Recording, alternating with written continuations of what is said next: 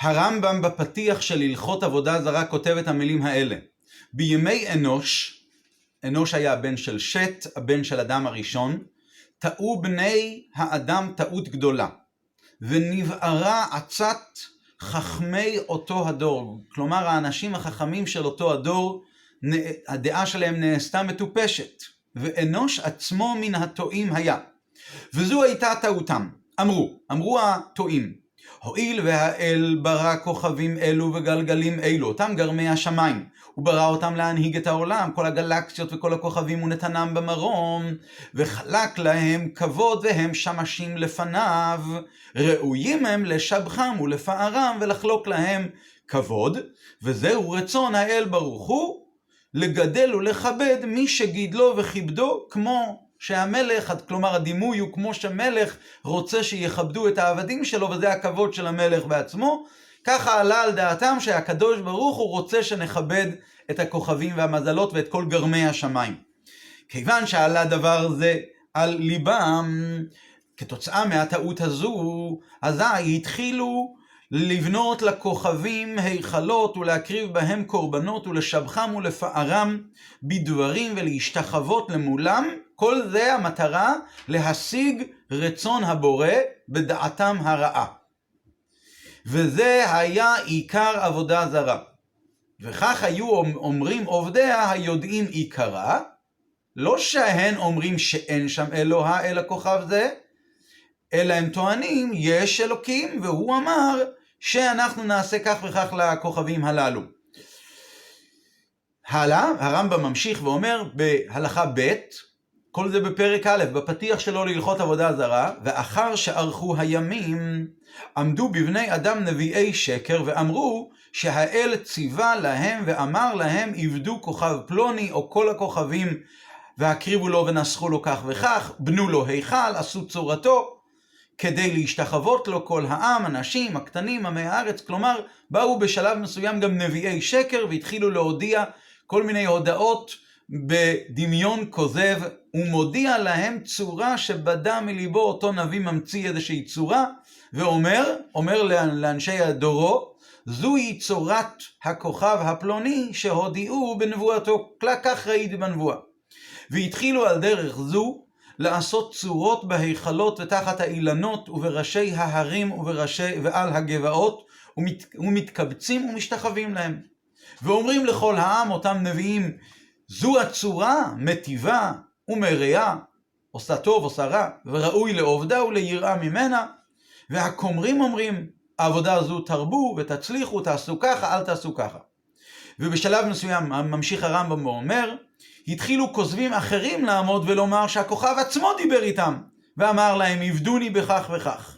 הודיע להם דרך עבודתו, עשו כך וכך, אל תעשו כך וכך, ופשט דבר זה בכל העולם לעבוד את הצורות בעבודות משונות זו מזו ולהקריב להן ולהשתחוות להן. והרמב"ם מסיים בהלכה ב' כיוון שארכו הימים, נשתכח השם הנכבד הנורא מפי כל היקום ומדעתם ולא הכירוהו.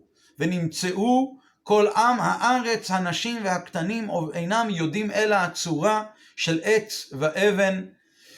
אה, ככה התחנכו מקטנותן להשתחוות להן ולעובדן ולהישבע בשמן של כל הצורות הללו.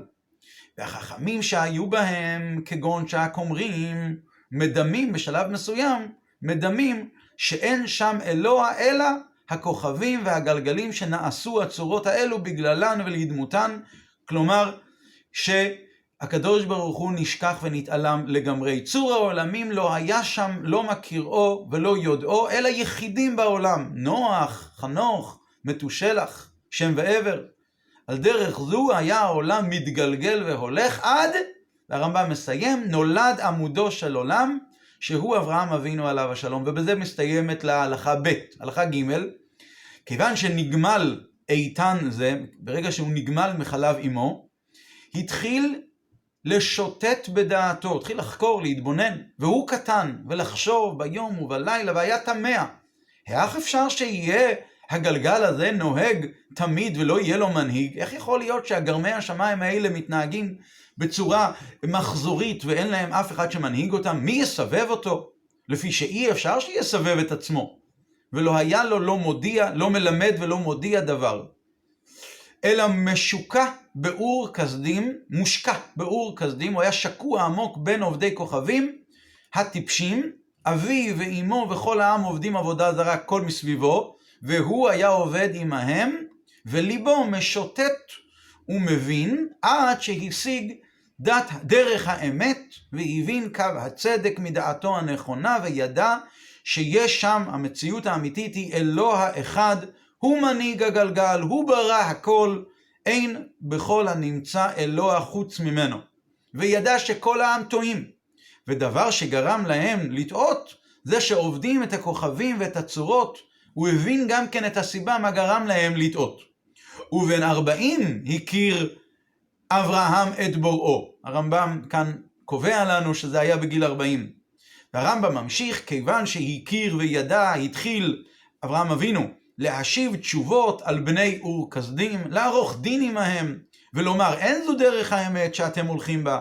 שבר את הצלמים, התחיל להודיע לעם שאין ראוי לעבוד אלא לאלוה אחד, אלוה העולם, לא ראוי להשתחוות ולא ראוי להקריב ולנסח, כדי שיכירו כל הנבראים כולם, והרמב"ם ממשיך שאברהם אבינו הבין מדעתו, ראוי לאבד ולשבור כל הצורות כדי שלא יטעו בהם כל העם, כמו אלו שהם מדמים שאין שם אלוה אלא אלו.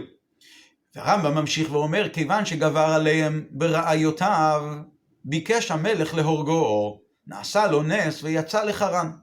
והתחיל לעמוד ולקרוא בקול גדול לכל העם, ולהודיע שיש אלוה אחד לכל העולם. ולהודיעם שיש ולא ראוי לעבוד. הוא התחיל להודיע לכולם אחרי שהוא הגיע לחרן, והיה מהלך וקורא ומקבץ העם מעיר לעיר ומממלכה לממלכה, עד שהגיע לארץ כנען. ושם הוא קורא שנאמר ויקרא שם בשם השם כל עולם. ואז כיוון שהיו העם מתקבצים אליו ושואלים על דבריו, היה מודיע לכל אחד ואחד כפי דעתו. עד שיחזירהו לדרך האמת, עד שנתקבצו אליו אלפים ורבבות, והם, הם ממש המכונה בתורה אנשי בית אברהם. ושתל בליבם העיקר הגדול הזה וחיבר בו ספרים. הרמב"ם הצליח לשתול בלב שלהם את הנקודה הזו שיש רק אלוה אחד בעולם. והודיעו לבנו, ליצחק בנו, ויצחק לימד ליעקב, גם כן לימד לאנשים ולימד ליעקב, ויעקב לימד את בניו כולם, והבדיל את לוי ומינהו ראש, והושיבו בישיבה ללמד את דרך השם ולשמור את מצוות אברהם. וציווה את בניו שלא יפסיקו מבני לוי, תמיד יהיה מבני לוי ממונה אחר ממונה, כדי שלא ישתכח הלימוד הזה. והיה הדבר הולך ומתגבר. עד שערכו הימים לישראל במצרים, וחזרו ללמוד מעשיהם ולעבוד עבודה זרה כמותן. בשלב מסוים עם ישראל הידרדר והגיע למצב של עבודה זרה כמו המצרים. חוץ משבט לוי, שעמד במצוות אבות, מעולם לא עבד שבט לוי עד עבודה זרה. וכמעט כת, אומר הרמב"ם, היה העיקר הזה ששתל אברהם אבינו נעקר. וחוזרים בני יעקב לטעות בני העמים כולם לעבוד עבודה זרה, לעבוד, את, לאבד את הדרך האמת. ומאהבת השם אותנו, ומשומרו את השבועה שהשם נשבע לאברהם אבינו, עשה משה רבינו רבן של כל הנביאים ושלחו. והרמב"ם מסיים את פרק א', כיוון שנתנבא משה רבינו ובחר השם בישראל לנחלה, הכתירן במצוות, השם איתר אה, אה, את עם ישראל במצוות והודיען דרך עבודתו, איך עובדים את השם? ומה יהיה משפט עבודה זרה וכל הטועין אחריה, ובזה הרמב"ם מסיים את פרק א' של הלכות עבודה זרה. דבר ראשון, צריך כאן להבין כאן בכל הסיפור הזה שאלה מאוד מאוד פשוטה. אנחנו יודעים שהרמב"ם הוא ספר של הלכות. הרמב"ם כותב בהקדמה של הספר שלו שכל המטרה היא לתת כאן הלכות. זאת אומרת, זה לא ספר היסטוריה, זה לא ספר שמתאר את דברי ימי עולם, לא אפילו את דברי ימי ישראל. אז מה נוגע להלכה, להלכה בפועל? למה, מה נוגע ש... את הסדר ההידרדרות של האנושות עד שהתחילו לעבוד עבודה זרה מימי אנוש והלאה. מה, מה זה נוגע להלכה? אם הרמב"ם היה פותח את ההלכות שלו בנקודה הזו שעבודה זרה נאסרה גם על אדם הראשון, אז היה אפשר אולי לבוא ולהגיד שלא נחשוב שכל מה שעשו הגויים שהם בעצם עשו כאן סוג של שיתוף, שהם חשבו שהקדוש ברוך הוא בעצמו רוצה שיעבדו את הכוכבים והמזלות. שלא נחשוב שזה יהיה לא עניין של עבודה זרה, אלא זה גם עבודה זרה. אילו הרמב"ם היה הולך בדרך הזו, היה מובן. אבל הרמב"ם בכלל לא מזכיר שהאדם הראשון צווה על עבודה זרה. הוא בכלל לא מדגיש את האיסור הזה, הוא, הוא לא אמר כלום. זאת אומרת, בספר, בפרק הזה, פרק א' של הלכות עבודה זרה, יש לו כאן נטו סיפור של מאורעות בלי שום קשר להלכה. והמהות של ספר הרמב"ם הוא ספר של ההלכה. אה, בפרט שהטעות הזו של ימי אנוש, שזה, האמת היא זה לא ממש עבודה זרה, שבני נוח מוזהרים עליה, בני ישראל מוזהרים על השיתוף, אבל בני נוח לא מוזהרים, כמו שהנושא הזה מטופל בהרחבה במקום אחר. ובכל אופן, הרמב"ם בהלכותיו, ספר על ההלכות מילא, במורה נבוכים, מובן. אבל בספר ההלכות, מה נוגע כל הפרק הארוך הזה? נקודת העניין היא שבפרק הזה, שהוא הפרק הראשון של הלכות עבודה זרה, למעשה יש כאן הקדמה כללית לכל ההלכות של עבודה זרה. החטא של, החטא של עבודה זרה בגדול הוא מורכב בדרך כלל מאיסורים שנוגעים למעשה בפועל. זה מצוות מעשיות. עבודה זרה, עבודה זרה, לעבוד בפועל עבודה זרה, לעבוד דבר שהוא לא אלוקים. אבל המהות שלו בפועל זה קשור יותר למחשבות של הבן אדם, להג... להגיון ליבו, זה בעיקר מה שנוגע להלכות עבודה זרה. שמה? שאף נברא, יהיה הנברא אשר יהיה, הוא לא אלוקות. הוא לא מציאות בפני עצמה. למחשבות האלה, זה, מה, זה האיסור המהותי של עבודה זרה. וכמו שהרמב"ם מפרט באריכות בפרק ב' של הלכות עבודה זרה, הוא אומר, עיקר הציווי בעבודה זרה שלא לעבוד אחד מכל הברואים, אף על פי שהעובד יודע שהשם הוא האלוקים והוא עובד הנברא הזה על דרך שעבד אנוש, זה דבר שהוא אסור. כלומר הרמב"ם מדבר יותר, מסביר, שהעיקר הטעות היא שלא לטעות אחרי הרהורי הלב ולעבוד בפועל. מזה מובן שכדי לקיים כמו שצריך את מצוות העשה והלא תעשה שקשורות לעבודה זרה, לא מספיק רק לדעת מה אסור לעשות ומה מותר לעשות. אלא דבר ראשון צריך לוודא שהמחשבה היא כמו שצריך, המחשבה היא, היא, היא הגיונית והיא נכונה. ולכן באה ההקדמה הזאת, שחובה לקבוע במחשבה של הבן אדם שכל הברואים שבעולם הם לא מציאות בפני עצמם. אין שום מקום לכבד, להחשיב, וחס וחלילה לעבוד, איזושהי מציאות, לא מלאך ולא גלגל, ולא כוכב, ולא אף דבר שהוא נברא, שהוא לא חוץ מהקדוש ברוך הוא בכבודו ובעצמו. אז למעשה ההקדמה הזו היא הקדמה להלכות עבודה זרה, אבל בעצם זה הקדמה לכל המצוות כולם. לכן הרמב"ם מקדים ואומר ככה, בימי אנוש טעו בני האדם והיה אנוש עמהם וגם חכמי ידו, והרמב"ם מדגיש חכמי ידו, והוא מסביר שהטעות נבעה מהחמח, מהחשיבה שהואיל והקדוש ברוך הוא ברא את הכוכבים, אז ראוי לעובדם כמו שמלך רוצה שיכבדו את עבדיו, כי זה כבודו. זאת אומרת, הרמב"ם מסביר שהגורם האנושי לעבודה זרה, ימי אנוש, כמו שהיה בפועל, זה היה להשיג את רצון הבורא. זאת אומרת, זה לא מופרך, העניין הזה של ללכת זה לא מופרך רק בגלל שהבורא אמר שלא, אלא זה הפוך מהמציאות והשכל וההיגיון. זה הפוך מהשכל, טעו בני אדם, חכמי הדור טעו. הם טעו במחשבה הזאת ביחד, זאת אומרת, יחד עם הידיעה הזו שאתה הוא האלוקים לבדיך, הם נכשלו בחטא של עבודה זרה בעקבות הטעות והכסילות והטיפשות. זה הפך ההיגיון והפך הטבע. הרמב"ם בהלכה ב' ממשיך ואומר, שהעניין הזה אפילו ירד והידרדר בצורה כזו בעקבות כל מיני נביאי שקר, ש... אה, שהפיצו כזבים ושקרים, כהני הם אומרים בעבודה הזו, יהיה לכם טוב, יהיה לכם לא טוב. זאת אומרת, הטעות הזאת שהתחילה במחשבה אצל דור אנוש, הובילה להידרדרות, שבאו כל, הידרדרות כל כך גדולה, כל כך, כל כך עוצמתית, שזה נתן את היכולת לכל מיני אנשים שקרנים שבאו והפילו בטעות שלהם אנשים, אנשים נורמליים, מבעלי היגיון. ובסופו של דבר זה הגיע למצב כזה שנשכח, כיוון שערכו הימים, אומר הרמב"ם בהלכה ב', נשכח השם הנכבד מפי היקום, שבגלל הטעות הזו הידרדרו מדחי לדחי, שאפילו כבר לא חשבו שזה רצון השם, בכלל שכחו בכלל מהשם. אחרי זה הרמב"ם ממשיך בהלכה ג' ואומר שאברהם אבינו, שהוא הגיע עמודו של עולם, הוא איך הוא הגיע להכרה בהשם. וכאן זה מדגיש עוד יותר את העניין של השלילה של עבודה זרה זה דבר שהוא צריך להיות נובע מההיגיון, לא בגלל שמישהו אמר לנו, אלא בגלל שזה ההיגיון, כמו אברהם אבינו, שחי בתקופה הכי קשה בין עובדי עבודה זרה והוא היה משוקע עמהם וגם הוא עבד עמהם, מאבי ואימו. ובכל זאת הוא השיג את דרך האמת, ואיך הוא השיג את זה? מתבונתו הנכונה, וידע שכל העולם הם טועים, והוא גם ידע שצריך לשבר את הצלמים, והתחיל אה, להודיע לעם שראוי לאבד את כל הצורות האלה. כדי שאנשים לא יטעו מהם, שזה פשוט, הוא הבין את העניין הזה של המצוות עשה הזו, לאבד את עבודה זרה וכל משמשה וכל הנעשה בשבילה, כל זה אברהם אבינו הבין מעצמו ומדעתו. ומעניין שבשלב הזה הוא עדיין לא אומר שזה דרך השם, הרמב"ם. הוא אומר, זה, זה היה מדעתו ומרצונו, דרך האמת. הבין קו הצדק מעצמו ומדעתו. אחר כך כשהוא ידבר על יעקב ובניו, שם הוא ישתמש בביטוי דרך האמת, כי זה כבר עבר מדור לדור. על ידי שמישהו כבר אמר להם ולימד אותם, שזה גם חשוב מאוד. אבל העניין הזה של עבודה זרה הוא בעצם נובע בגדול מההיגיון עצמו. הרמב"ם ממשיך ואומר עוד יותר.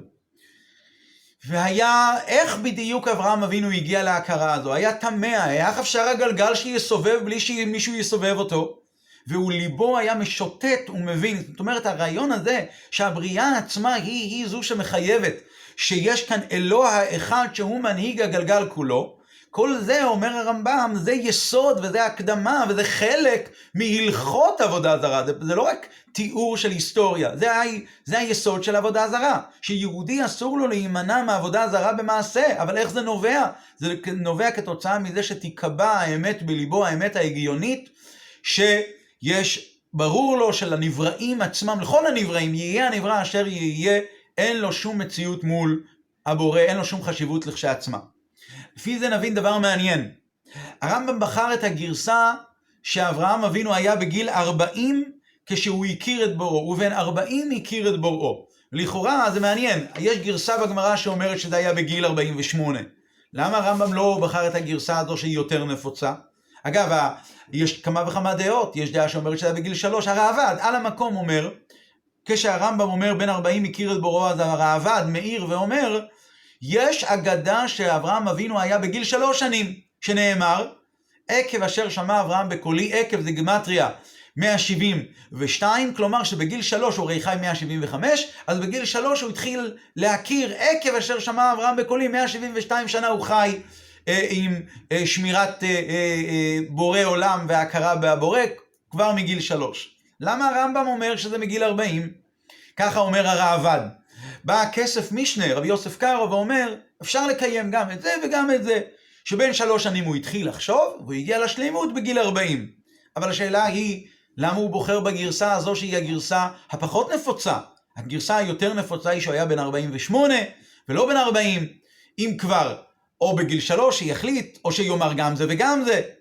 לגרסה 48 יש דווקא מקור מאוד מאוד מעניין ממה שכתוב בתורה לגבי פלג. שאביו קרא לו פלג, ירד אבא שלו קרא לו פלג, למה? כי בימיו נפלגה הארץ מיד אחרי דור המבול, דור הפלגה, ב... וכתוב שאברהם אבינו היה חי בדור הפלגה, הוא היה חי שם והוא לא השתתף איתם. וזה, וזה היה כשאברהם אבינו היה בגיל 48 לפי החשבון, ו... והוא לא השתתף איתם, וזה גרם לו דווקא להתחזק ב... כשהוא ראה את ההתפלגות של כל העמים ואת הבלבול שלהם ואת כל מה שהיה בעקבות מה שהם ניסו לעשות, אז התחזק אצלו מה שהוא כבר התחיל להבין, שאמונת ההשגחה בכל אחד. למה הרמב"ם בחר את הגרסה שזה היה דווקא בגיל 40? ו... ושוב, שיאמר במפורש שזה היה בגיל 3, שיאמר כמו שהכסף משנה אומר, התחיל בגיל שלוש והגיע ל...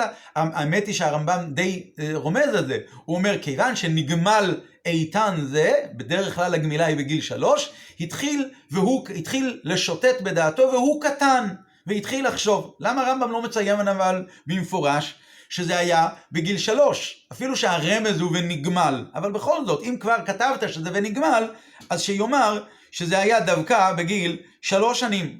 והרי בדרך כלל, ואגב, מה זה נגמל? נגמל זה ויכוח בגמרא, האם זה אחרי שנתיים או אחרי יותר שנים, שיאמר במפורש. מתי בדיוק הוא נגמל ומתי הוא התחיל לשוטט בדעתו. הרמב"ם בכלל לא מזכיר את זה. בן 40 הכיר את בורו. כלומר, לפי הרמב"ם זה היה דווקא בגיל 40. עכשיו אנחנו נבין את זה מצוין, אבל לפי הביור הזה. למה? כי על ידי הפרט הזה הרמב"ם מדגיש עוד, עוד יותר את היסוד של שלילת עבודה זרה. על גיל 40 חכמינו אמרו, בין 40 לבינה. כלומר, על פי הטבע, כשמגיעים לגיל 40, מגיעים לשלמות של ההבנה. כמו בגיל 30 שכתוב על זה בין 30 לכוח, או כמו בין 5 למקרא, או כמו בין 60 ל, ל, לזקנה, בין 50 לעיצה, מה שכתוב במשנה, שזה עניין טבעי, אותו דבר גם כאן. שלמות ההבנה ההגיונית מגיעה בגיל 40. זאת אומרת שההכרה במציאות של הבורא וההבנה בשלילה של כל מציאות אחרת מלבד הבורא, זה, דל, זה תלוי בטבע של הבן אדם. וזה לא דבר שהוא מעל הטבע, לא צריכים להגיע לאיזושהי הערה ניסית כלשהי שבאה מלמעלה. ולכן הרמב"ם סובר שלפי הגרסה בן אברהם הכיר את בורו, זה הגיל שהוא הגיע להכרה ולהבנה בצורה המושלמת ביותר.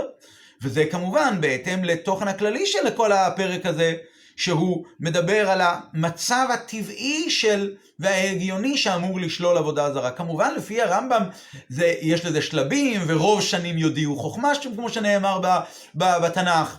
וברור שהוא הגיע בגיל, בגיל 48 לשלמות יותר, ובגיל 50 הוא הגיע לעוד יותר שלמות. ולפי זה, מובן גם כן למה הרמב"ם לא מדגיש שזה היה בן שלוש. כי אה, אה, אם הייתי אומר שזה היה בן שלוש, אז היינו חושבים שיש כאן איזה משהו על-טבעי, משהו ניסי, שבאופן ניסי הוא פתאום קלט איזה משהו מסוים. הרמב"ם אומר לא, לא היה לו אף מלמד ולא מודיע, שום דבר. אז נכון שכתוב שהוא נגמל, ואדרבה, הוא כותב שהוא נגמל והוא קטן, אבל הוא התחיל לשוטט, הוא התחיל להתבונן בעניין הזה, אבל הוא עדיין לא הגיע לשלמות בצורה מלאה. כמובן שעל פי ההגדה זה התחיל בגיל שלוש. ויש כאן רמז מאוד מאוד יפה עם הפסוק עקב אשר שמע אברהם בקולי, שזה, אבל זה, הרמב"ם לא יכול להגיד את זה כי, כי, כי זה כבר מדגיש יותר את השמע אברהם בקולי, משהו שבא מלמעלה, וזה לא בא מלמעלה, זה בא מצד האדם עצמו. לפי הבסיס הזה, לפי ההיגיון הזה, אנחנו, לפי הכיוון הזה של הרמב"ם, אנחנו נבין גם כן מה שהוא ממשיך הלאה בהלכה ואומר שהרמב"ם, שאברהם אבינו התחיל להשיב תשובות ולערוך דין עמהם.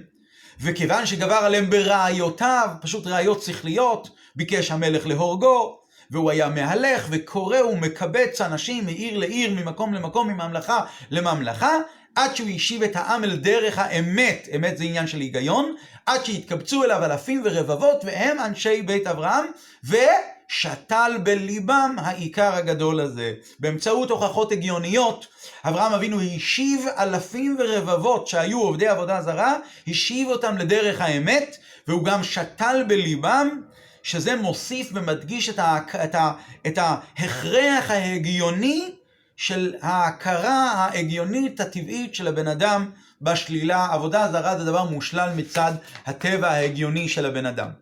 לפי זה נבין שאלה מאוד מאוד גדולה. המדרש אומר, פרשתנו, פרשת נוח, המדרש אומר שהפסוק אומר, אלה תולדות נוח, נוח איש צדיק תמים היה בדורותיו. אז הגמרא אומרת, מה פירוש בדורותיו? בדור שלו ובדורות אחרים הוא לא היה צדיק? אז יש שתי דעות. דעה אחת אומרת, כל, אם בדור שלו, בוודאי בדורות אחרים. ודעה אחרת אומרת לא, בדורותיו הוא היה צדיק. אבל אילו היה בדורו של אברהם, לא היה נחשב לכלום. ככה הגמרא, זה הניסוח של הגמרא. אילו היה בדורו של אברהם, לא היה נחשב לכלום. רגע, מה זאת אומרת אילו היה בדורו של אברהם? לפי החשבון, נוח היה בדורו של אברהם. אברהם אבינו נולד בגיל, שהעולם נברא בגיל, ב-1948 לבריאת העולם, ואז נוח עדיין היה חי, ונוח היה חי אז נוח שנה. כלומר, כש, כשנוח נפטר, אברהם אבינו היה בגיל 58.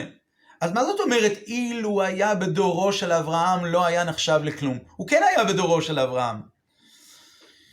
אז אה, אולי יכולנו לומר שהוא לא היה בדורו של אברהם, איך שאברהם אבינו אה, באמת אה, קיבץ את כל האלפים והרבבות, אבל זה כבר התחיל עוד לפני.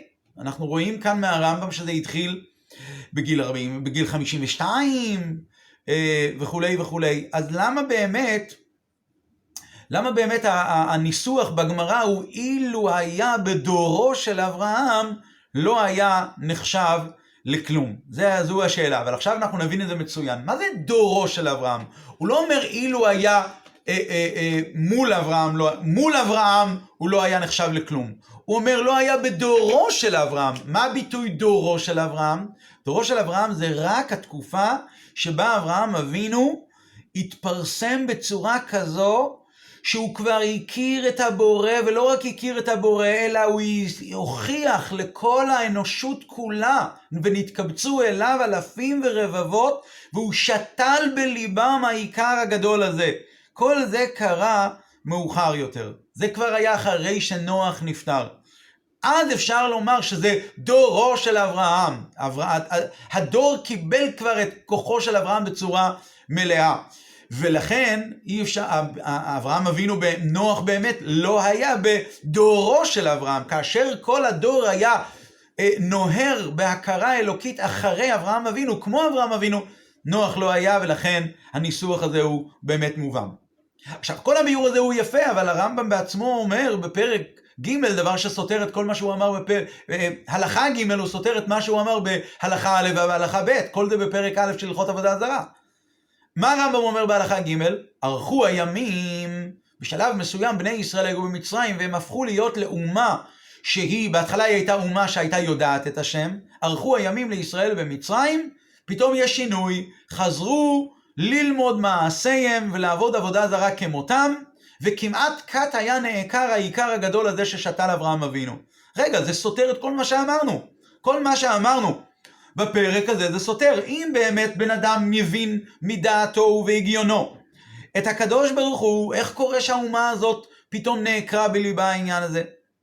אז האמת היא שהרמב"ם בעצמו עונה. הרמב"ם אומר, ומאהבת השם אותנו, עשה משה רבינו רבן של הנביאים, ושלחו, וכשמגיע משה רבינו ומתנבא, ואומר שהשם בחר בישראל, והכתירן במצוות, והודיעה לעבודה זרה אין לה מציאות ממשית, זה באמת דבר שהוא ניתן להבנה שכלית הגיונית.